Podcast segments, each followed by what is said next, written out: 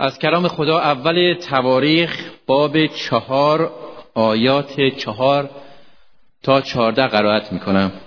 فنوئیل پدر جدور بود و ازر پدر خوشه. اینها بودند نوادگان هور نخست زاده افراته پدر بیت لحم اشهور پدر تقو دو زن داشت به نامهای هلا و نعره.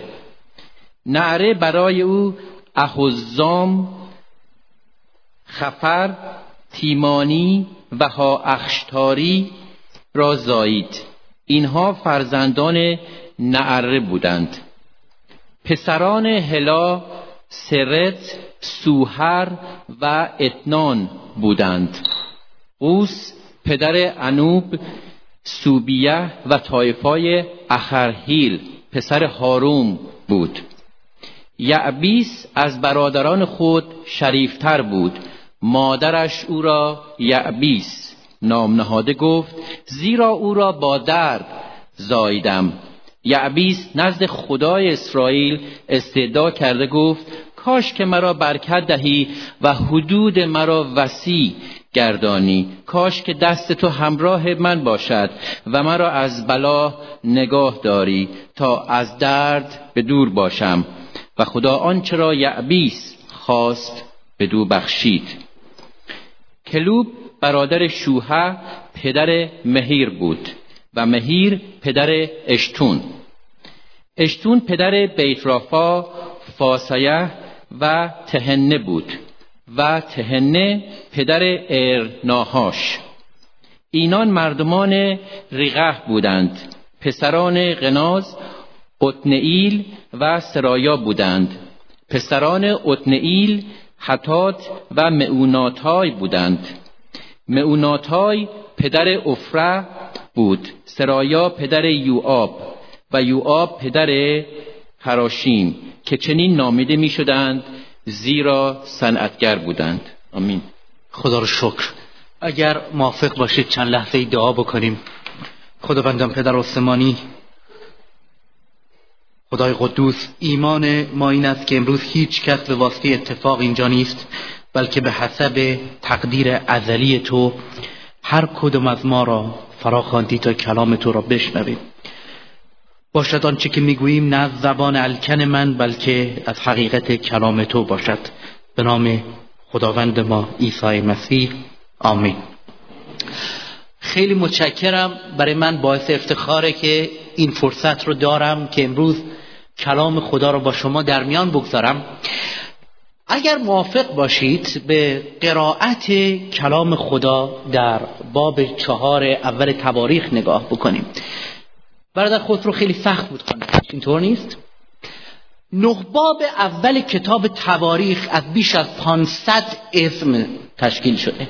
اسمایی رو که حقیقتا ایمان واقعی مسیحی می‌خواد که بخوندش صادقانه بگم من یک بار با شکنجه تمام این رو خوندم و امکان نداره بار دوم بخوانم. بر اینکه اسمهای پشت سر هم و گاهن بیمعنی.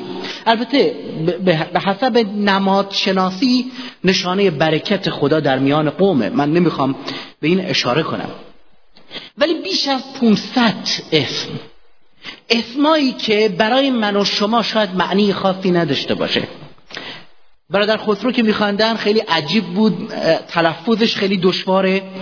اگر از باب یک نگاه بکنید باب دو باب سه باب چهار دائما این اسمها ادامه پیدا می‌کنه. در باب چهار با اسامی خاندان یهودا با چهل و چهار اسم ادامه پیدا می‌کنه. و جالبه بین این همه اسم که فلانی پسر فلانی بود بهمانی پسر بهمانی بود گویا کلام خدا روی یک نام فقط یک شخص. بین این 500 نفر که پدران قومن فقط یک نفر. کلام خدا رو اون یک نفر وای میسته. گویا یه چیزی در این شخص متفاوته. اگر برای شما از آیه هفت بخونم پسران حلا فلانی بودن بهمانی بودن و در آیه نه می‌بینیم صحبت از یک شخصی میشه آیه یازده دوباره همونجوری ادامه پیدا می‌کنه. در مورد شخصی به نام یعبیس. اگر شما تمام کتاب مقدس رو بگردید در مورد یعبیس چیزی پیدا نمی کنید ما نمی‌دونیم او کیست. هیچ آیه هیچ تعبیری در کل عهد عتیق و عهد جدید در مورد یعبیز الا همین آیه وجود نداره. نه او جزو پادشاهانه نه جزو کهنه است نه جزو مردان ایمانه جزو هیچ کدوم از این افراد نیست. چرا؟ کلام خدا رو این شخص وای میسته من می‌خوام راجع به این شخص کمی تعمق بیشتر بکنیم. اگر به آیه نه نگاه کنید میگه و یعبید از برادران خود شریفتر بود. من دلم می‌خواد راجع به نام یعبید با شما صحبت کنم. در, در لغت و در مفهوم عهد عتیق نام یک معنای عمیقی داره. نام یعنی هویت و آرزوی پدر و مادر و قوم برای آینده یک شخص. در قدیم وقتی که می‌خواستید شما یک شخص رو نابود کنید می‌تونستید نامش رو ازش بگیرید. وقتی که می‌خواستید به او هویت بدید نامی نوین به او میبخشید. و نام آرزو تمنا برای آینده یک شخص بود. آرزوی پدر مادر. و جالب راجب نام یعبیز ما وقتی که به این نام می‌خوریم می‌بینیم که یعبیز در لغت به معنای درد و اندوه. مصیبت. بدبختی. جالب این لغت باز کلمه عربی بغض که در زبان فارسی هم داریم. یعنی بستگی بیچارگی هم ریشه است. چرا مادر نام بچهش رو می‌ذاره بیچاره بدبخت؟ گویا آرزوی مادر بر این بچه بدبختیه. نامی که به او میده بیچارگیه. میگه و یعبیز رو مادرش اون رو یعبیز نام نهاد و گفت از این جهت که او را با حزن زاییدم. یعنی با درد و اندوه. ولی سوال اینه که هر تولدی درد و اندوه داره. درد زایمان برای هر بچه ای هست. ما نمی‌دونیم دقیقا چه اتفاقی برای یعبید افتاده ولی می‌دونیم ممکنه با یک سختی نمی‌دونم ممکن بود پدر این شخص فوت شده باشه یه مصیبتی حادث شده باشه و این شخص یک نامی رو به او بخشیدن و مادرش وقتی که او رو در آغوش می‌گیره به جایی که او رو محبت کنه بهش میگه مصیبت. بدبختی.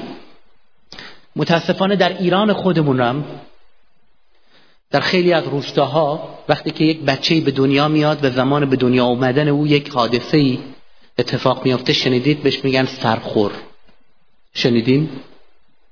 این بچه رو خونهشون راه نمیدن بچه از نظرشون شومه و این بچه در تمام زندگیش تحقیر میشه. آرزوی مادر برای یعبیز بدبختیه. وقتی که به این بچه نگاه می‌کنه یه مصیبت یادش میاد. بیایم کودکی یعبیز رو بیاد بیاریم. زمانی که داخل کوچه داره بازی میره مثلا بچه ها صداش می‌کنن مصیبت بدبختی درد رنج. بیا با هم بازی کنیم. چقدر دردناکه؟ اینطور نیست؟ برچسب هایی که دنیا می‌زنه. آرزویی که پدر مادر کشور. برچسبهایی هم که خیلی از ما حمل می‌کنیم که خودمون توش نقشی نداشتیم. برچسبهایی که دنیا به ما می‌زنه. پناهنده. و خیلی چیزهای دیگه. ولی جالبه. چرا خدا راجب این همه اسمای زیبا روی یه اسمی وای میسه که معنای زیبایی نداره؟ اولین نکته ای رو که من می‌خوام راجبش توجه کنیم در دعای یعبیز هست در آیه بذارید آیه به آیه جلو بریم. میگه و یعبیز از برادران خود شریفتر بود. یک هم جای تعجب نداره. یه همچین کسی با یه همچین گذشته ای با یه همچین خانواده ای با یه همچین تمنایی چطور می‌تونه از برادران خودش شریفتر باشه؟ باید او هم باور کنه برچسبی رو که جامعه بهش زده برچسبی رو که پدر مادرش بهش زدن برچسبی رو که هویت گذشتهش زده برچسبی رو که ظاهرش بهش زده رو باور کنه. ولی جالبه گویا یعبیز اسم خودش رو باور نکرده. میگه این دیگران نیستن که به من هویت میبخشند بلکه من با وجود آرزوی پدر مادرم با وجود نگاه دیگران میگه یعبیز از برادران خود شریفتر بود. یعبیز از برادران خود شریفتر بود. و از خدای اسرائیل استدعا کرد. یعبیز از برادران خود شریفتر بود. برادران و خواهران من. مهم نیست که دنیا چه برچسبهایی به من و شما می‌زنه. ولی یک چیز مهمه. ما می‌تونیم از دنیا شریفتر زندگی کنیم. می‌تونیم دنیا رو باور نکنیم. می‌تونیم تمنا و آرزوهای دیگران رو برای آینده خودمون باور نکنیم. بلکه میگه یعبیز از خدای اسرائیل استدعا کرد. یعبیز دنبال چیزای دیگه ای نبود دنبال نگاه خدای اسرائیل بود. با چشمای خدا خودش رو نگاه کرد. نه با چشمای جامعه نه با چشمای خانواده نه با چشمای اعضای کلیسا با چشمای خداوند. و از برادران خود شریفتر بود. ای کاش مرا برکت می‌دادی.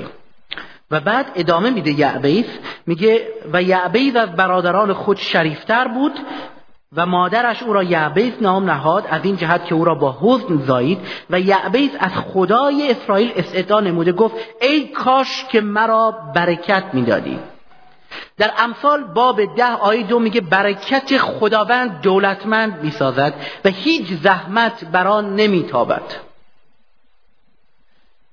یعبیز وقتی که شریفتر زندگی کرد و تونست شاید با خدا با خدای اسرائیل یک رابطی صمیمانه برقرار کنه دعای او چیست؟ می‌تونید این آیه رو با من تکرار کنید؟ ای کاش مرا برکت می‌دادی. من شما رو نمی‌دونم شما افراد روحانی هستید من نیستم. من اگر جای یعبیز بودم همچین دعایی نمی‌کردم. من اگه جای عبیز بودم می‌گفتم خداوند برکت نه. اول این مادر منو که منو بیچاره کرد یه پدری ازش درار بعد همه اونایی که داخل بچگی منو مسخره می‌کردن و حالشونو بگو بگیر. و بعد اسم من عوض کن. یه اسم خوشگل بذار همه اونایی که به من ریشخند می‌زدن و سوس کن نابود کن. یه اسم تازه به من ببخش. ولی جالبه یعبیز هیچ کدوم از این چیزها رو از خدا نمی‌خواد. اسم او هنوز یعبیزه با همون اسم یعبیز میره در حضور خدا و با فروتنی و با استغاثه از خدا درخواست برکت می‌کنه. در فرهنگ کتاب مقدس برکت چه در لغت عبری چه در لغت یونانی اشاره به آرزو و تمنای نیکو داره. شما توجه می‌کنید گویا یه رابطه وجود داره بین تمنای مادر که او را یعبیز نام نهاده و تمنای یعبیز که از خدا برکت میطلبه. یعنی گویا تو برای من انتخاب کن. نیکویی از آن توست. تو به من بگو. برکت یعنی آرزو و تمنای خداوند برای اون شخص رو. سخنانی که خداوند به نیکویی در مورد یک شخصی میگه. چون سخنان خدا بله و آمینه. این یعنی برکت. یعبیز از خدا می‌خواد که کاش مرا برکت می‌دادی تو هویت مرا تعریف کن. نه این قومی که سالها مرا به سخریه گرفتن رو نابود کن نه اینکه اونها رو مجازات کن بلکه یعبیز به جای اینکه کنار رودخانه بیسته و درخواست یک لیوان آب بکنه تن به آب می‌زنه و قوتور در محبت جاودانی خدا میشه. او همه رو می‌خواد. نه فقط یک اسم. او درخواست برکت از خود منشأ برکت می‌کنه. وقتی که ما درخواست برکت از خود خداوند می‌کنیم دست هادی و قدرتمند او می‌تونه به طور کامل زندگی ما را فرا بگیره. به طور کامل هویت ما را تغییر بده. به طور کامل گذشته ما و آینده ما را تغییر بده. اینجا دیگه تمنای مادر یعبیز نیست تمنای قوم نیست بلکه تمنای خداوند برای یعبیزه مهم نیست که من و شما که هستیم. دنیا ما را که میدانه؟ والدین ما ملیت ما چه تصمیم و چه آرزویی برای ما داشته؟ مهم اینه که ما با ایمان ساده و با درک موقعیت جدید خودمون در خداوند می‌تونیم به حضور او بریم. و از او بخوایم ای کاش مرا برکت می‌دادی. آمین. و ادامه بدیم این دارو ای کاش مرا برکت می‌دادی و حدود مرا وسیع میگرداندی. برکت خدا بخشش خدا به ما بی وسعت دل و جان و زندگی ما نمیشه. من احساس می‌کنم یعبه وقتی که میگه حدود مرا برکت می‌دادی. قبل از اینکه به قلم رو و حاکمیت او به عنوان یکی از سران قوم باشه به نظر من هم به او اشاره داره هم به وسعت دل او. برای که در راستای برکت برکت خدا رو بگیریم در چه؟ در کدوم دلی که وسعت نداره؟ وسعتی که می‌تونه شریفتر زندگی کنه. وسعت دل. برای پذیرش آن چیزی که خدا بخشیده و برای پذیرش یعبیز ها حدود دل او را حدود خدمت او را و حدود زندگی او را حدود قلم رو او را وسیع بگردانه. تمنای یعبیز چونینه حدود مرا وسیع میگردانیدی و دست تو با من می بود کلمه دست در اینجا اشاره داره به قدرت و اقتدار کامل خداوند که در زندگی قوم خودشه. یعبیز با وجود این که شریفتر زندگی کرده با وجود این که ایمانداره در طبقه ایمانداران طبقه بندی میشه چرا؟ چون میگه خدای اسرائیل استدعا بوده ما داریم راجع به زبانی صحبت می‌کنیم که خیلی مردم وفادار به یهوه نیستن ولی او هست. با وجود اینکه درخواست برکت می‌کنه ولی با این وجود میدانه که لابدی از لغزش هاست. و تو ما رو محافظت کنه ای خداوند. یعبیز درخواست محافظت می‌کنه. در قرنتیان باب دو در اول قرنتیان باب دو آیه پنج میگه حکمت روح تا ایمان شما در حکمت انسان نباشد بلکه در قوت خدا. لکن حکمتی بیان می‌کنیم نزد کاملین اما حکمتی که نه از این عالم نیست و از نه و نه از رؤسای این عالم که زایل گردد. او می‌دونست با وجود برکات خدا احتیاج داره به حکمت قوت ازلی خدا. با وجود برکاتی که از خدا می‌تونه بگیره با وجود وسعتی که خدا به او میبخشه با وجود شرافت ذاتی خودش ولی یعبیز به خدا احساس وابستگی می‌کنه. او خودش رو در هر شرایطی نیازمنده به برکت خدا و به دست محافظت خدا می‌کنه. و برای ما مسیحیان هم اینطوره. برادران و خواهران من همه ما نجات پیدا کردیم. می‌تونید به این یه آمین بگید؟ ولی دعا کنیم خداوند ما را محافظت کنه. به دست یاریگر خداوند بی محافظت او من نمی‌دونم چقدر می‌تونیم جلو بریم. و یعبیز دعای خود رو ادامه میده میگه و مرا از بلا نگاه میداشتی. ما خیلی وقتا در مورد مشکلات و بلاها و محافظت خداوند صحبت می‌کنیم. در مورد محافظت از شیطان صحبت می‌کنیم. در حالی که یکی بذارید برگردم به یه موضوعی که شاید لازم باشه بهش اشاره کنم. ما خیلی وقتا راجب محافظت خداوند از ما راجب دور کردن شیطان راجب این و اون موعظه می‌کنیم و دعا می‌کنیم در حالی که عیسی مسیح خیلی ساده به ما یاد داده که دعا کنید ما را در آزمایش میاور من گاهی وقتا دعاهای ایمانداران رو که میشنوم من باورتون نمیشه. که میترسم. اگه شما همین گونه دعا می‌کنید خواهش می‌کنم از امروز این کار رو نکنید. که دعا می‌کنیم خداوندا خواهش می‌کنم با آتش خودت نیست کن مرا بشکن. عیسی مسیح ما را در آزمایش نیاور. می‌دونید شکستن خدا یعنی چی؟ یکی از سرودهایی که می‌خوانیم بشکنین پوسته سخت معنای خدا. چند نفر از شما اینو خوندیم من وقتی که این سرودو می‌خونم میگم خداوند من نه. اگه اینا رو میگن اینا بشکن. به من من جرأتشو ندارم. خود مسیح از ما خواسته که دعا کنید در آزمایش نیفتید. خود عیسی مسیح در باغ جکسیمانی میگه این پیمانه رو بردار. هیچ جا نمی‌بینید که عیسی مسیح یا رسولان دعا کنن خداوند مرا بشکنن داغون کن و فلان اینا که ببخشید آزمایش خداوند خیلی خیلی جدیه.